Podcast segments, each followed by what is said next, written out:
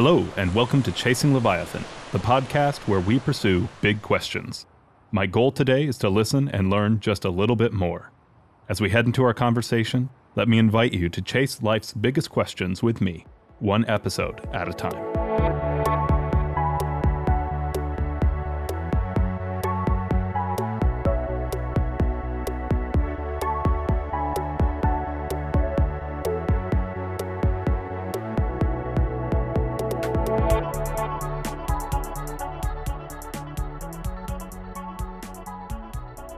Kind of as we we start here, can you uh, tell me a little bit about uh, yourself? How did you get interested in philosophy, and specifically, how did you get interested in philosophy of science? Silent. how did you get interested in philosophy of science? And uh, what made you, you know, I, I, see that you wrote a tapestry of values, an introduction to values in science, and this seems almost like a distillation of that with this uh, Elements book, um, which has just come out uh, through Cambridge um, again, values in science, right? Uh, I think this topic is one super important. So thank you for coming on today. Um, so when you talk about big questions, I mean, I think that's really important. But I'd love to hear your journey into this world. Yeah, I'm happy to. So, as an undergrad, I um, plan to go on and become a, a, chemistry professor. Actually, I was a chemistry major. I did complete a chemistry major. Um, but um, as I was, so to be honest, as I was doing like undergraduate research projects each summer, um, I realized uh, I'm not super great at lab work in chemistry. And also, after like maybe two or three weeks of like a 10 week research program, I would be getting bored. I'd be feeling like, oh, this is repetitive. um, and then I had a, a roommate who was taking i had no idea what philosophy was when i uh, went into college and had a roommate who was taking an intro to philosophy class and i realized wow this seems really interesting. I like these big questions. And um, started thinking you know so I, I you know i took intro to philosophy then i started taking some more philosophy courses and thought um, you know connecting the philosophy with the science would be really interesting. I was interested in um, you know, sort of big uh, questions about, you know, how science relates to society, how science relates to religion, you know, lots of big questions there. And um, so I ultimately, when I graduated, I tried an internship in um, computational chemistry. My uh, professor said, well, maybe if you don't have to be in the lab, if you're just doing stuff with the computer, maybe you'll like it better. Um, but I still thought the philosophy was so much more fun. And I started taking some graduate classes in philosophy. And so then I did my PhD in the history of science and philosophy of science, um, but really focusing more on the philosophy. And um, anyway, um, and then at, at, that point, I started discovering um, that you know philosophers of science will ask a lot of different kinds of questions about science. They'll ask about you know um, what counts as a good scientific explanation what counts as a good model or a good theory um, you know what does objectivity in science involve? But i realized that i really kind of liked the kind of the social connections of science and this has come to sort of typically be framed as a matter of what roles that values play in science. And so um, you know that kind of became my research area and um, and, and it, I just found that you know a lot of the work um, being done in this area had been written kind of for other scholars, you know, in journal articles and so on. And I do really enjoy trying to make these ideas accessible to other you know people who might not be experts, to undergraduates or um, to you know scientists. I find it really fulfilling to talk to scientists about this kind of work, and um, so, anyway, my Tapestry of Values book, I came up with this idea well, maybe I can write kind of an introduction that's accessible to a broad audience that my undergraduate science majors might find interesting. Um, I'm also um, partly appointed in a department of fisheries and wildlife at Michigan State University. People find that very humorous because A, I don't know anything about fishing or hunting, and B, you know, it doesn't seem like the place where you'd have a philosopher. Um, but anyway, we can talk more about how I ended up there if, if it comes. Up. I would up. love to hear but, that. Okay, but anyway, um, so I also tested the manuscript for that out on my graduate students in fisheries and wildlife to see, you know, does this resonate with them? So anyway, so I had that book, um, but then um, I got this invitation to write this most recent book, Values in Science, for Cambridge. Um, and um, they're designed to be these short um, volumes, you know, uh, you know, 20 to 30,000 words rather than a normal, you know, big book. And, um, and, and what's fun about this is it's an opportunity to kind of take this literature and again, make it accessible, but really sort of go into sort of the philosophy, the philosophical details that I actually kind of tried to avoid more in my tapestry book. There, I focus more on case studies. Um, but for somebody who actually wants to know the arguments that philosophers have been using, um, I, I go ahead and lay those out. But again, trying to make it very accessible in the Values and Science book. So, so now I, I'm all excited. I feel like I've got an introductory book for sort of the scientific community and an introductory book for people who want a little bit more of the philosophy. And um, so it's kind of a, a fun duo. Uh, I really loved reading the elements, and I, will definitely have to check out the the tapestry of, of values.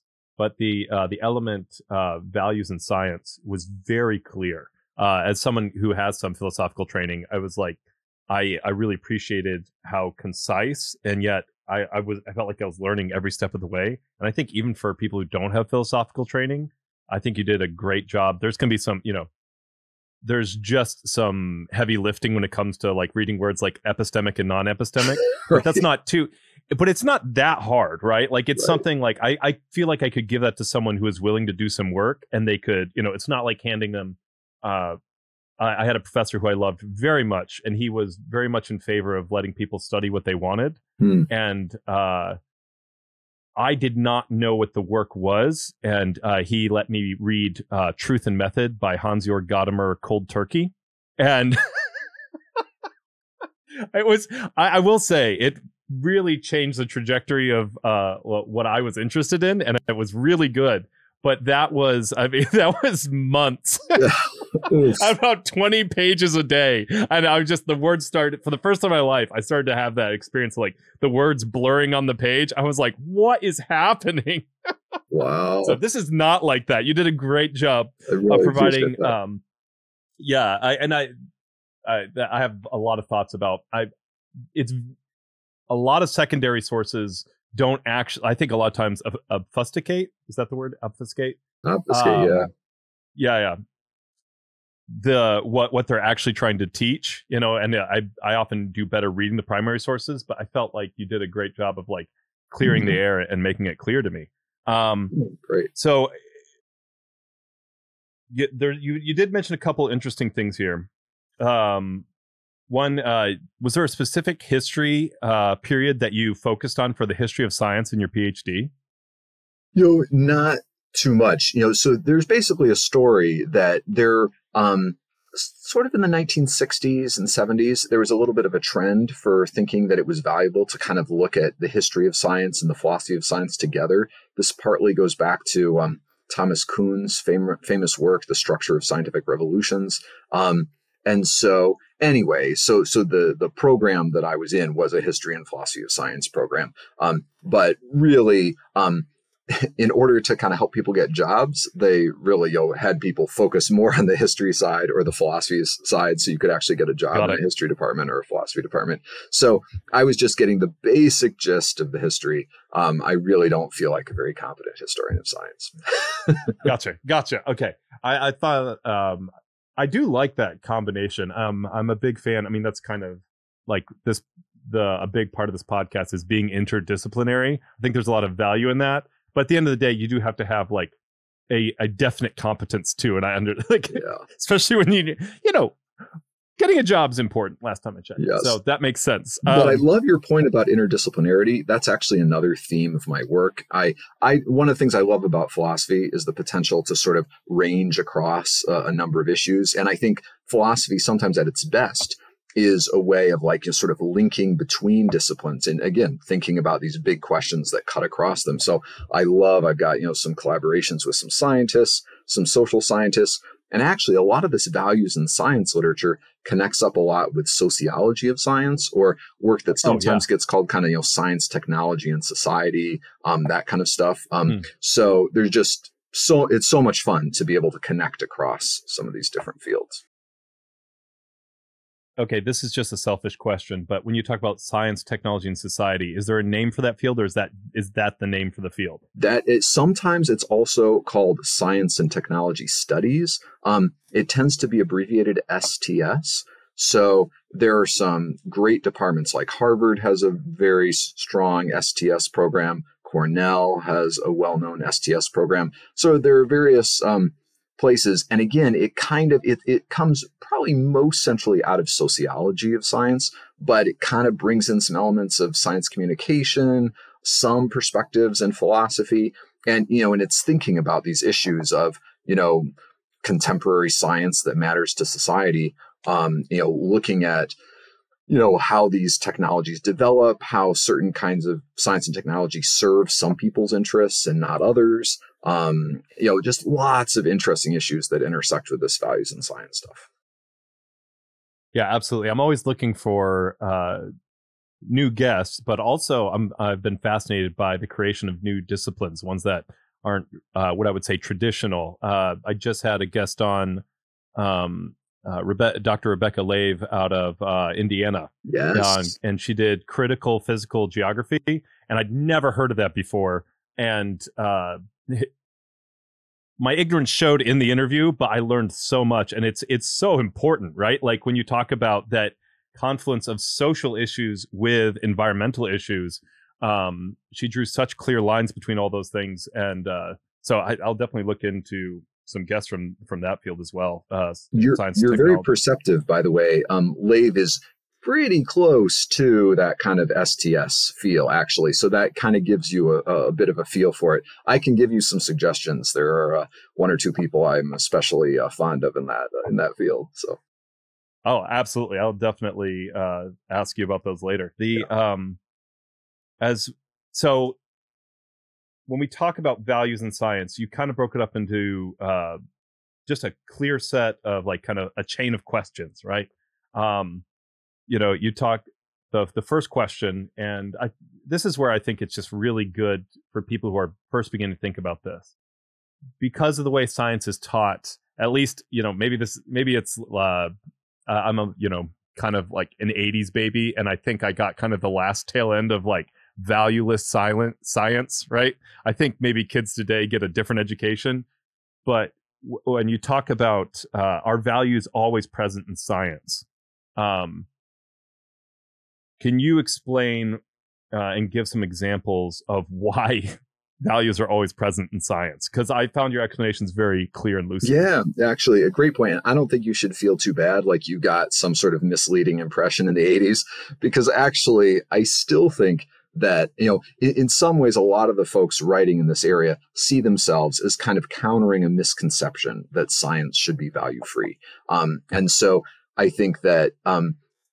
it, but once one ends up exploring this question more carefully, you end up realizing, wow, this actually gets complicated and there are a lot of dimensions to it. So, you know, so the, the temptation to say that science should be value free, I think, you know, one can see the appeal to it. Um, that you know we don't want scientists to be engaging in what some people would call wishful thinking just saying hey i'd really like it if such and such were the case and so i'm just going to say that and so we don't want scientists you know doing their work saying you know say some environmentally oriented scientist just saying, well, because I don't really like pesticides, I'm just going to conclude that pesticides cause terrible harm to, to everything. Um, you know, we, we want scientists to be appealing to the evidence. Um, and so in that right. respect, we, we, there are certain ways in which values can influence science that we don't want to play out. So I think that's kind of the, the, the root of this kind of value free ideal, as some people have called it. But once you start exploring more carefully, you realize whoa, there are a lot of ways in which values clearly do play a role in science and in which we want values to play a role in science. So um, you can start out by thinking, well, you know, it kind of makes sense that um, we want scientists to be pursuing questions and topics that serve society. And so, in that respect, our values about what we think matters as a society should influence science. So I have this case study at the beginning of my book about COVID. Um, and the thought is, you know, we wanted scientists because we have this value of public health and not having people die. We want scientists to go steering toward investigating COVID when we have a serious epidemic. And, um, you know, when we're deciding how much money to spend on different, you know, sort of diseases, you know, our social values should probably be relevant to saying, well, how harmful are these diseases? How you know worried are we? You know, what should we invest in? And then when we're trying to think, well, you know, how much money would we like to put into high energy particle physics as opposed to anthropology or you know biomedical research? Our values do seem pretty relevant. So so that's clearly a way in which values become relevant. And then when you think about it, values also become relevant to how we apply our science. So, you know, say we find out that, uh, again, back to the COVID case, since I start the book with that, and lots of people have been thinking about it. Some folks may be turned off, like, right. I'm sick of hearing about COVID, but I'll, I'll just go ahead. example. Um, you know, um, say you're a leader of a government and you're trying to decide, okay, should I institute a particular lockdown policy or a particular, you know, mask mandate or something like that? Um, the scientists can come and tell you, look, if you engage in this lockdown policy, you're probably going to save this many lives. Um, and if you engage in this lockdown policy, you may cause this amount of like mental health problems for kids who can't go to school. And you're maybe going to cause, you know, this impact on the economy.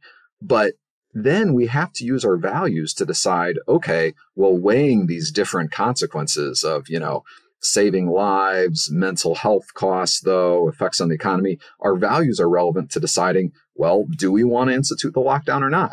So, so values are clearly relevant to applying the science. And values are clearly relevant to when we're doing our science thinking, well, is it okay to like actually deliberately expose people who have been vaccinated to COVID to try to, you know, do a study that way? Or is that ethically unacceptable? So it's also relevant to how we do the science. And then where it gets really interesting, and this is where the philosophers have done their most thinking, even when you're actually doing your scientific reasoning from evidence to conclusions, could values ever play a role there? And that's where it gets sticky because that's where it can turn into wishful thinking. And um, and philosophers yeah. are very interested in these questions about you know drawing conclusions from evidence. And so that's where I spend a good chunk of the middle part of the book asking that question: Should values even play a role in our scientific reasoning, if you will. So, anyway, that's my sort of quick and dirty summary. But it's clear, even if you don't buy values playing a role in scientific reasoning, there's a ton of aspects of science where values clearly do enter in. Yeah, and I, I think once you explained it, it's very obvious. And I think one of the things, even using the COVID example, uh, one of the things that people may stumble over is, well, it's obvious that we should we should start you know dealing with covid. It's like yeah but that's still a value judgment right? Like you took you took researchers from you know cancer or yeah. whatever else they were working on and it's still a value judgment even if it's just a very yes. obvious one. And so eh, oh i was just going to say and what's interesting is there have been people who have even questioned whether our broader social values should play a role there. There there was a debate earlier in the 20th century about whether really the direction of science should be steered solely based on scientists in those disciplines deciding like what would lead to like the the the, the, the next discoveries say. Um, and so you know even the idea that our social values should play a role in this while it seems pretty obvious some folks haven't been so sure about it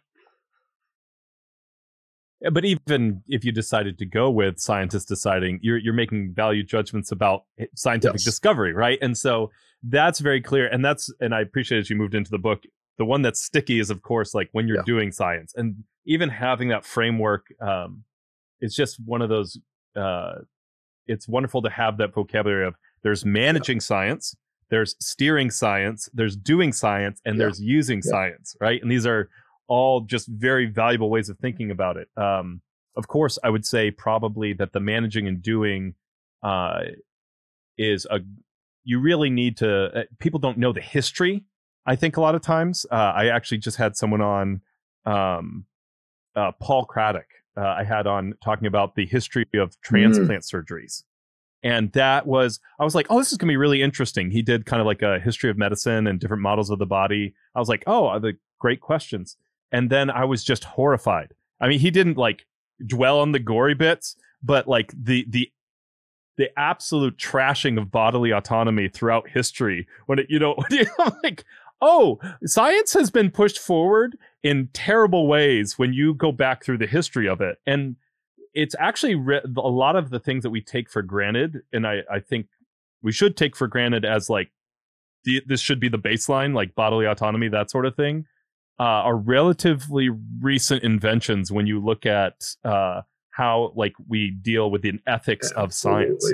Um, yeah, I um, totally agree, and um, and I would note that um, you know often we go back and like sort of point out the crazy things the Nazis did, you know, in World War II and, you know, sort of how right. that spurred a lot of, you know, bioethical, you know, innovation. But then when you read more, you realize, whoa, the US was doing some pretty crazy stuff during the Cold War as well with, you know, experiments with, you know, radiation on folks. And, you know, we've got the classic Tuskegee experiments, mm. you know, you know, not um, you know, providing help to you know these black men with with syphilis that were being studied, and um, and and and even at present, you know, there continue to be really sticky issues with you know sort of global medical trials. You know, what kinds of trials are appropriate to do? Often in you know countries in the global south where you know we you know aren't providing them the kind of standard of care that we would expect in other contexts in some of these trials. So anyway, there's tons that could be said there. So I, I love that you brought that up. Uh, yeah, and uh, and there there's other.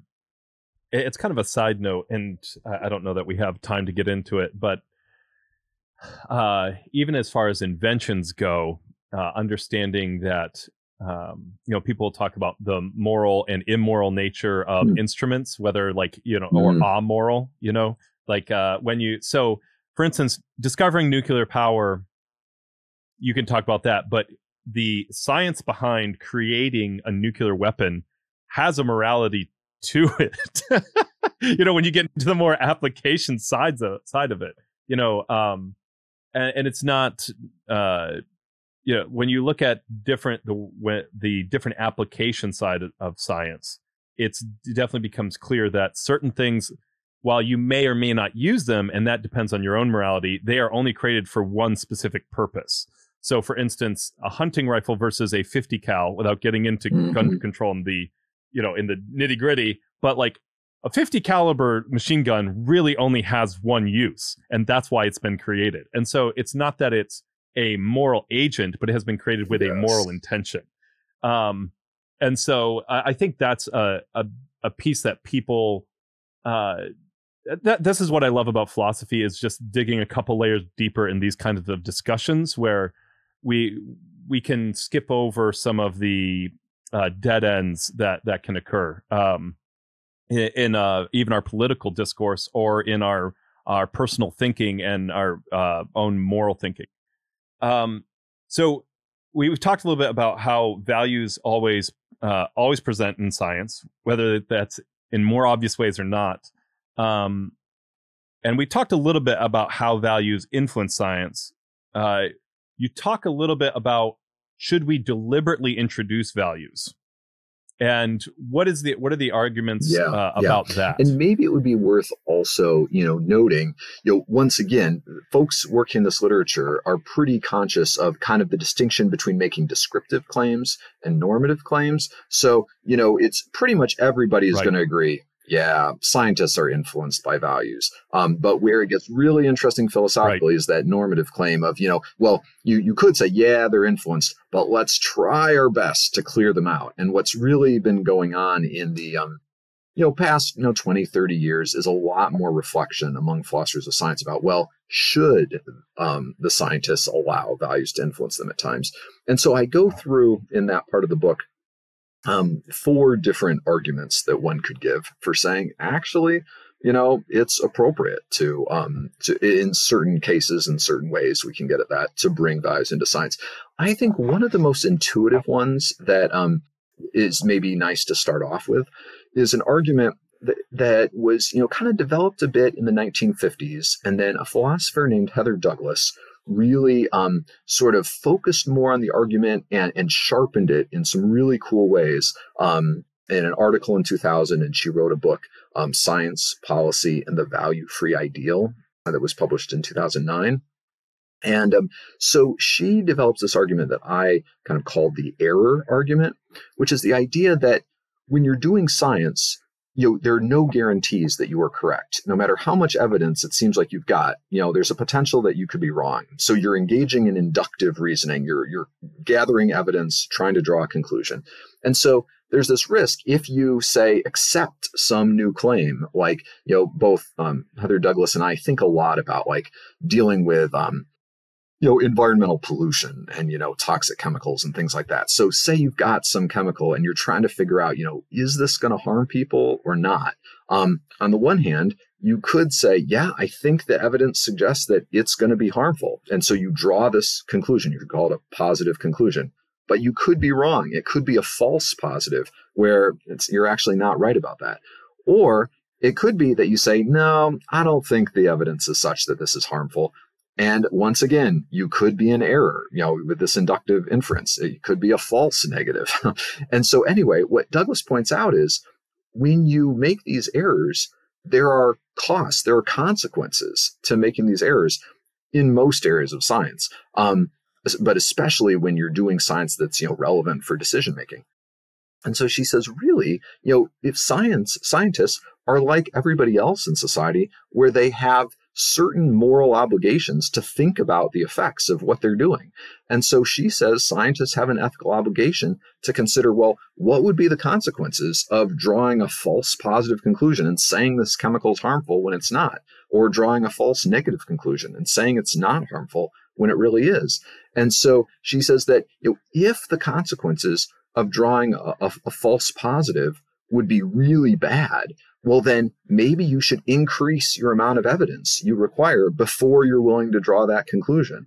Um, and if, on the other hand, a false negative would be really terrible, well, maybe you should lower your evidence so you're not sticking with that negative so much and go ahead and say, well, maybe there is enough evidence. So her point is that values, our ethical obligations, are thinking about the consequences of our conclusions are relevant to deciding how much evidence you should demand before you draw a conclusion. And a lot of folks who think about this will point out that scientists tend to really not like making false positive errors. They don't tend to like going out on a limb and saying, yeah, this is the case. They tend to be cautious, but there may be some consequences where there's that's not so appropriate.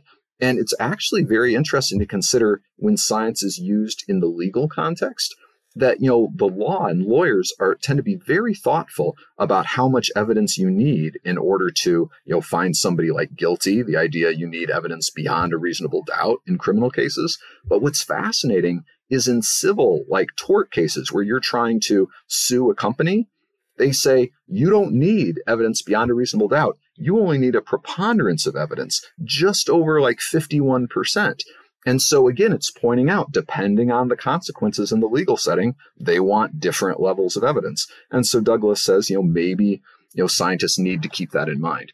So, so that's maybe the, the first most obvious argument that can maybe get people started. But, and I know I've just been going on this long rant. Um, should I continue with any other arguments? No, no, that's great. I, well, I, I would love to give maybe an earthy example that people uh, can even uh, relate to.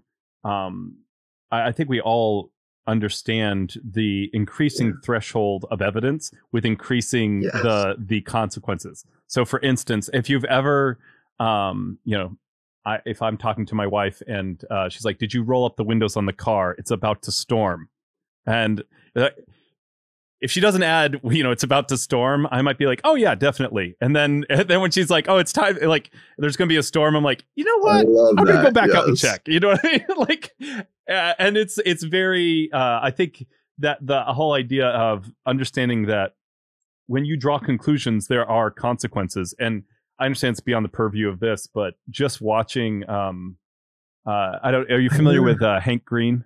Uh, he's like a he's a YouTube uh, kind of educator, does free education. Uh, they do like crash course and stuff like that.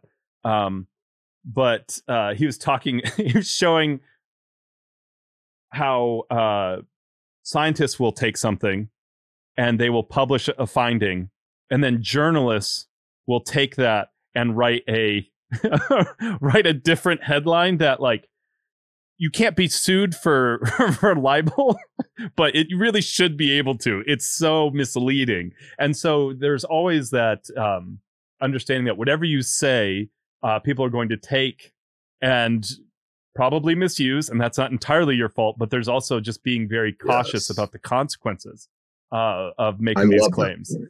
Um, And, and it's So, actually that's that whole dynamic of scientists and journalists and so on is an issue I get into a little bit in the Tapestry of Values book, where I, there's a lot of relevance of values to science communication. You know, where and basically Douglas is getting at that with this issue of when do you draw a Mm. conclusion, but also how you frame the information. Um, Right. You know, what conceptual categories you use. Um, you know, do you say in medicine, do you use racial categories, given that that can have sort of benefits in terms of highlighting like disparities, but also negative consequences in terms of maybe giving more of an impression that these racial categories are more biologically significant than they are. Um, and actually, it, this also leads into another one of my arguments. So if you don't mind, I could give another argument for, but why don't you? Yeah, go ahead. Yeah. I, I was just going to say, before you do that, I realized I jumped the gun a little bit because I did want to ask you to explain um, epistemic versus non epistemic, because I think that plays into this. And I, I'm familiar a little bit with Thomas Kuhn's work, but I was not familiar with the value of fertility. Can you explain some of those uh, epistemic and non epistemic values and explain?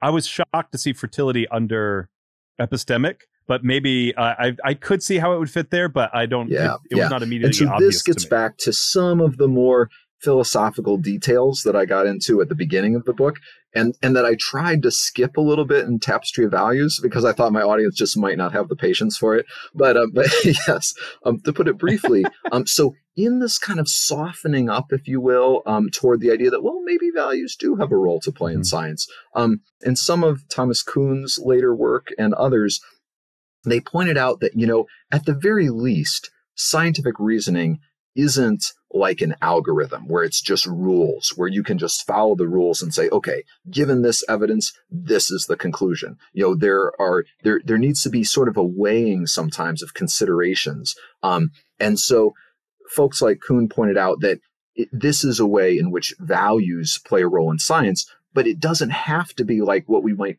typically think of as like ethical or social values that one scientist might say, well, this is a really good theory because it provides such a nice explanation of the phenomena. But another scientist might say, well, yeah, but it doesn't cover as many phenomena as this other theory. And this theory, you know, really predicts well. And so you could have one theory that seems like it's providing a better explanation and another theory that seems like it's got more predictive power, at least for the moment, or more predictive accuracy in some ways, this is where my history may not be the best. So we've got to be careful about who's watching your podcast. But I think this was the case early on with the debate between um, Copernican astronomy and the old Ptolemaic system, where you know Copernicus actually was offering a really potentially a, a better explanatory picture. But at that time, I think the Ptolemaic system they had developed it so carefully it was more predictively accurate, and so the scientists are having to decide, well, which is better.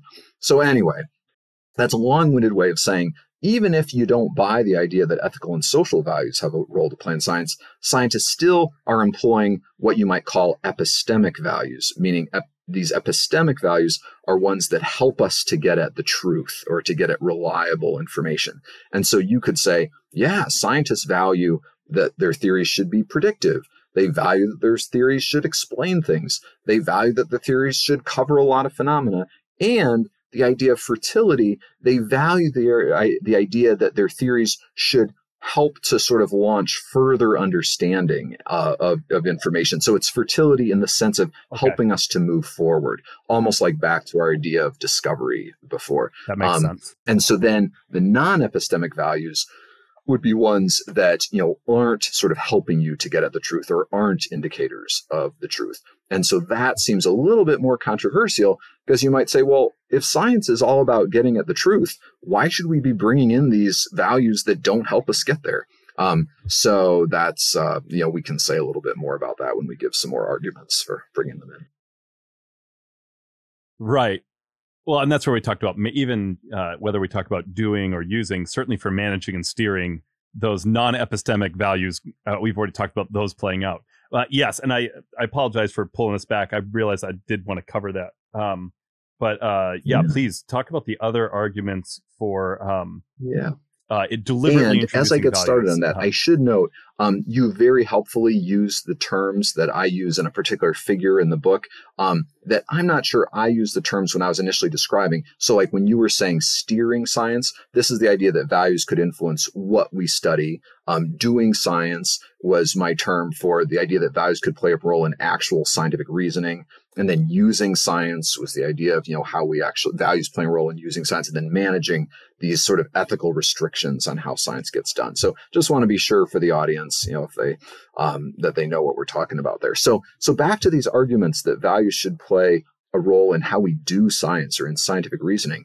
When i was talking about the science communication with you and like the framing of information so another argument is that the categories and the terms that science use, I call this the conceptual argument, that when you think about it, that these are typically value, or maybe not typically, I leave that for others to consider, but they sure can be value laden in the sense that they serve some values versus others, or you might purposely be using particular terms because of this way in which they serve values. So, like, say in economics, um, you are trying to figure out the unemployment rate you've got to figure out well, how do we define unemployment?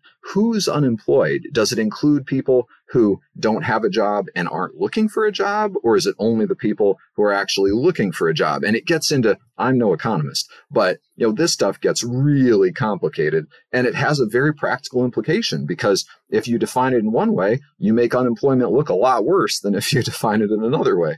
Um, and so anyway, and even terms, back to the COVID case, you may remember, you know, President Trump was, you know, calling this the Chinese virus sometimes and so on. You know, it clearly can have stigmatizing effects.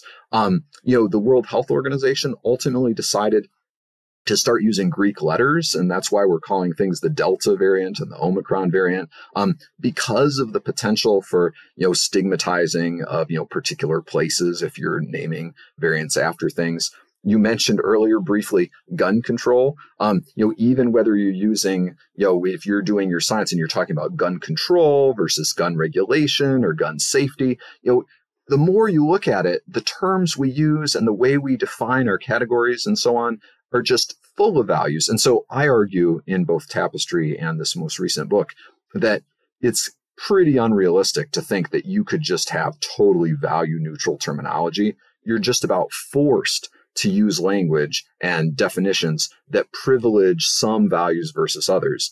And so rather than thinking, I'm going to keep my science value free, um, maybe it makes more sense to say, yeah, I'm using particular terms and categories that serve some values versus others. Let me try to be acknowledge that. Let me try to be thoughtful about what I'm doing here. But it's kind of silly to think that that aspect of science can just be value free. So that that's a second argument. Which I think it's uh, there's in my mind at least being more explicit about where you're coming from is really helpful to protect both yourself and your listeners from allowing uh, kind of bias creep right it's like at least if you're honest about where where you're coming from then you can ha- then it's like well if i want to dispute yeah. this i can talk about these biases instead of just saying like I mean, this is what that this is what we we've. Uh, if you go far enough back in in history, it's like, uh, well, this is just obvious because we are civilized and they are primitive. You know, to use so like the very, it's like um, these kind of total uh, truth ideas where it's like, oh, this is this is like this is how it is, and there is no other explanation, and not looking at the way things were steered, yeah. things that were uh, I, I use the term with um, a colleague sometimes um, for this kind of transparency. Um, we use the term backtracking. That like the idea is rather than making people think like this is how it is, this is the only way to see things. You can kind of help your listeners to backtrack and realize, oh, there are some other ways that you could think about this. We could have described it this way. We could have drawn this conclusion. Um, so it provides that opportunity to think, oh, well, given my value orientation, how might I have approached this? Um, and and we can eventually you know this idea of transparency is one of the ways of managing values in science. So i guess we can decide i could quickly give the other two arguments for bringing in values or we can say enough of that. We're going to bore your listeners and go on to okay. No i want to hear no this is fascinating to me. Please uh, what are the yeah. other two i think it's that you have gap and aims right? So we've had we, you've covered error you've covered uh, conceptual um, and i they they seem to well, that's a really they, they seem yeah. to work in my mind at least but yeah i mean yeah but um obviously leave that up to uh you know that's something for the listeners to decide for themselves as well yeah. um so talk to me a little bit about the the gap yeah. one. That one to yeah. me, I wasn't sure right, well, about. So and, I am and again, I'll try to, to make it a little quicker since I know we probably have limited time. But so this goes back, especially, um, at least my understanding of it, especially goes back to this um, influential philosopher Helen Longino, who wrote this book back in 1990. It was called Science as Social Knowledge, and um, her point was that when you try to get from a particular body of evidence or I guess I should say actually a particular set of data to a particular conclusion, that there always need to be some background assumptions that kind of link the data to the conclusion. So this can seem a little bit complicated and abstract, but um, you know, I like to think of it as say you have some data, you've got to decide, well, you know, you know, was the method through which these data were collected was it reliable um, are there other like confounding factors that we should have, you know, been sort of testing for? I mean, that's some of the most obvious, easiest to understand, I think, ways of thinking about this. So the idea is you don't just have data count as evidence for a particular hypothesis or theory, independent of some other background assumptions. And so she says that those background assumptions are almost always kind of value laden in the sense that you could choose different background assumptions. And again, different background assumptions may be either kind of motivated by particular values or they serve particular values and so on. And, and in principle, somebody might say, well, look, why don't we just go collect some evidence and for the background assumptions? You know, we don't have to just accept them, you know, uh, but, but then this can get complicated where people can disagree on how well the evidence supports the background assumptions. And sometimes we have to draw a conclusion before we have time to, I feel like, you know, in most interesting debates in science, you know, you're choosing between a couple interpretations of the available data. And we don't know exactly which background assumptions are better. And, you know, different scientists are debating. And um, so, anyway, so that's the idea of the gap argument. You have a gap there that has to be filled by assumptions that are likely to be value laden. And for me, that kind of strikes a chord from uh, philosophical hermeneutics with people struggling with the idea of how finite they really are, right? It's like, well, why don't you just keep researching? And it's like, well, we only yes. have so much money and we only have so much time and so much manpower. And like at some point yes. you have to draw a conclusion or you'll never get anywhere. Um, so that, yeah, that, thank you. That aims, helps a lot. And, and, and then, this uh, is something that I've been thinking about more myself. Yeah, yeah. Um, is that at least in it, so this gets into really interesting bigger questions that we don't have to sort of focus on here, but it gets into the question of well, is it actually the case that science just has this like one overarching aim of arriving at the truth or you know is science actually done for more practical purposes we're trying to make our way in the world and our science is to kind of help us in making our way. And and so um, I think where this can get especially interesting, I find, is thinking about like public policy or regulations and so on, where you know it may be back to your point about we don't have forever. Um, often policymakers are trying to make decisions in a sort of a reasonable length of time. Back to my interest in environmental pollution, you know, we have thousands, tens of thousands of industrial chemicals in use.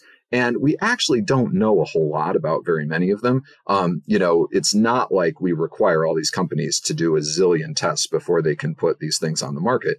And, you know, again, that's a matter of values. We've valued innovation.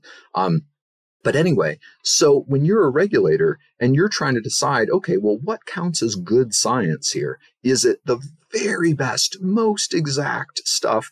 Or, you know, in this context, does good science count as some kind of rough and ready ways to assess some risks of these chemicals? We may be wrong a lot, you know, but at least we're getting some rough and ready sense of how harmful these chemicals are. So it's this thought that, well, we need to think about what our aims are in particular contexts. And sometimes we have aims, back to the question of should we just consider epistemic values? Well, my suggestion is sometimes we have aims that involve more than the epistemic. We're trying to get results efficiently. We're trying to do our science in like standardized ways so that regulators can all talk to each other, you know, and so on. And so the idea that our, our non-epistemic aims may justify non-epistemic values sometimes in uh, deciding what counts as good science. even that example you just gave, I mean, uh, we're normally aiming to fix an issue when we're researching in science. Like there's very, very little pure research. Uh, and the example that you gave, I immediately thought of uh, the the kind of action that Dr. Uh, Lave in critical physical geography is asking for. Yes, uh, I don't yes. know if you're familiar with the dead zone in the Gulf of Mexico. So I, I, I had not heard of that, and I'm not gonna lie, it was terrifying. The idea that there are chemicals pouring in, and it's literally stripped the oxygen from the water, so that fish die if they they're in there, Yes. and it's about the size of Rhode Island. You know, it's like I, and it's like oh, uh, so you know, I, that would set the parameters and the threshold for figuring out, um, you know, things about industrial chemicals that are going in there. It's like how like Exactly. that- and I love that you bring that up because problem. in my Tapestry of Um, Values book, I actually, in one of my chapters, I refer to a case study involving some of her work. Um, so it's hilarious that you, you bring that up because, right, when you're Oh. doing that kind of practical work for regulatory purposes, you've got to consider, well, what are our goals? And that can influence, sort of, in some ways, you know, how we do our science, what models we choose, you know, what uh, methods, and so on. Yeah, and there's so there's so many places we could go with even this discussion, but I, I do want to be respectful of your Yeah. time. How do we promote responsible values? And, and you know, you talk about ethical reasoning and political reasoning, and uh, so tell us a little bit about how we can wisely choose. And this is an area where I think it's kind of the cutting edge of the field right now where people have now you know not everybody agrees but at least the philosophers working in this area kind of say yeah actually at least in some cases non-epistemic values probably have a role to play even in the doing of science and scientific reasoning. But boy we have to be careful how this gets done because it could easily become irresponsible. And so um, there i have to just be honest that there are differing views about how to handle this. You know we were talking earlier about the value of transparency or openness about the values that are influencing one's science. So, one of the things I've written about a bit is this notion of transparency that maybe if one is honest enough about saying, okay, we had to make a choice here about how to interpret the available evidence, we had to choose which model we were going to use. We chose this one. Um, and this has these implications. You know, it tends to, you know, if we're wrong, it would tend to overestimate the problem rather than if you chose this approach, it would underestimate the problem. Um, that kind of transparency can then allow others who might have different values to be able to say, okay, well, you know, I can trust your science; it matches my values, or well, maybe I might draw a different conclusion. Um, so I think that's one powerful approach. Um, unsurprisingly, not all my colleagues are in love with that solution, and and I acknowledge it has some weaknesses as well. Yeah.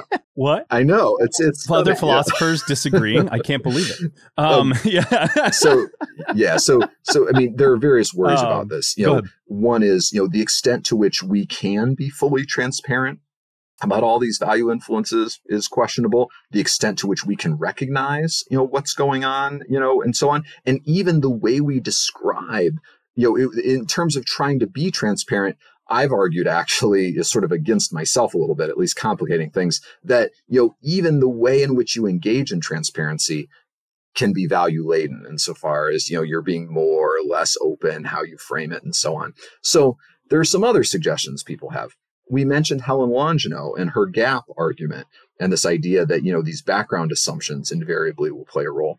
Well she had a really nice point that maybe um, given that individuals may not fully recognize the background assumptions they're making um, that she argued that scientific objectivity actually needs to come at the community level where you have different scientists with different background assumptions who can kind of recognize each other's and say, ooh, you're making a crucial assumption here. And so she would argue that one of the aspects to handling values in science responsibly is to foster diversity in the scientific community and to have the right kind of critical engagement between these scientists. So you have opportunities to critically evaluate what each other is saying and highlight these different assumptions. So that's another suggestion. I could say more, but maybe I should just stop for just a sec in case you want to jump in. well, I I, uh, I actually uh, had uh, yeah, yeah, yeah. I don't know if you knew Dr. Chris Haufe on, um, and and so it was interesting because we talked about how science progresses and one of the points that he made was very similar that science progresses at the communal level because it, one study is almost never enough and you have to have that study peer reviewed right you want multiple eyes on it and Definitely. um and which just kind of supports that uh that whole idea of like science takes time and that's something that you know even when you're talking about covid-19 one of the things that i think made such a, a mess of that in public is people don't understand yeah. how science works and how long it takes to do things and so they were confused like like shouldn't we know this already yeah and it's like and no, the idea that you can have a reasonable disagreement works. that you know right? you shouldn't expect right away for all the scientists to come yeah. to the same conclusion the data can be complicated to interpret and it, it's totally understandable that when you have emerging science that different scientists may disagree. And we need thoughtful ways for the, the public and for policymakers to, to make decisions, not always expecting all the scientists to be agreeing. Yeah, absolutely. Is there is there a last? Yeah, maybe uh, I can just one that quickly. I'm being sneaky here. I'm going to quickly try to slide in two. Um, so one thought would be, no, no. well, you just need to pick the right values to influence all these judgments. So either you do some kind of ethical analysis and you decide, okay, well, the most important value to prioritize here is like public health or economic development. And then we're going to make our judgments in ways that tend to serve that value. And this could apply to epistemic values as well. You could say, okay, well, the most important value is explanatory power. And we're going to, you know, like choose the theory that serves that or something like that. And then I was just going to say, in addition to that idea of like, you could choose the right values, you could also say, well, maybe part of managing the values is to say certain kinds of value influences are appropriate and other kinds aren't. So this would be for those who want to maintain, you know, like who, who still feel somewhat fond of the value free ideal, you could say, well, yeah, there are certain ways values could influence science that just aren't okay. Like you just can't use your values to like just you know, to, to do something fraudulent where you make up data or something like that. Or, or, or back to Heather Douglas, you know, she said you shouldn't use values as if they were a form of evidence where you say, yeah, well, because of this value, I think this theory is true. You just use the values to set your standards of evidence to say how much you need before you draw a conclusion. So anyway, those are some other options. So there's right. lots of discussion at this point. Yeah, but well, again, that seems reasonable. Philosophers they'll disagree with anything. You'll there there, there are folks who will say that sounds reasonable, but it's more complex than you think. oh, of course, yeah. No, I mean, I, this is this is me doing uh, an episode on it and listen like that seems reasonable and then someone who's been studying it for 20 years is like like you're an idiot and i'm like well I, i'm not going to disagree with you um uh if you could if um if there was one thing mm. you would want to leave Boy. our listeners with what would it be oh man i should have done a better job away. of thinking about this beforehand this is a lot of responsibility um you know i think it would be i feel like in our contemporary world um science plays a significant role. You know, we see with COVID, you know, how much science impacted things. And I think that it's really important for your listeners, for all of us to understand that that science is is complicated, that we shouldn't expect science to just give sort of a single unitary, you know, sort of answer to everything all the time. Um, and that it's okay. And that doesn't mean that science isn't like just our, our best way of getting at information uh, about the world. And so um, here I'm being a lame philosopher, and you wanted you know one quick answer, and I'm you know, sort of wandering on. But the point is, science is complicated. We shouldn't expect everything no, to be all the same. Great. Science is is awesome, It's, you know, a great way to learn about the world. And so we need to find ways to be thoughtful when we're engaging in decision making to deal with sort of the messiness of science. And we just see this everywhere. We see this with climate change. We see this with, you know, sort of decision making around COVID and so on, that we need to be able to thoughtfully say, okay, there's some disagreement, but we can still make some reasonable decisions and, you know, actually get things done appealing to the science. And um, you know not assume that it's always going to be some simple consensus or just because one scientist has some differing views oh then we can't take action and so on so anyway that's kind of a roundabout way to uh, maybe draw a lesson. No i think i think that's a, a great place to leave our listeners. Uh, dr elliott thank you so much for coming on today. Thank you. It's been a pleasure talking with you. Really appreciate it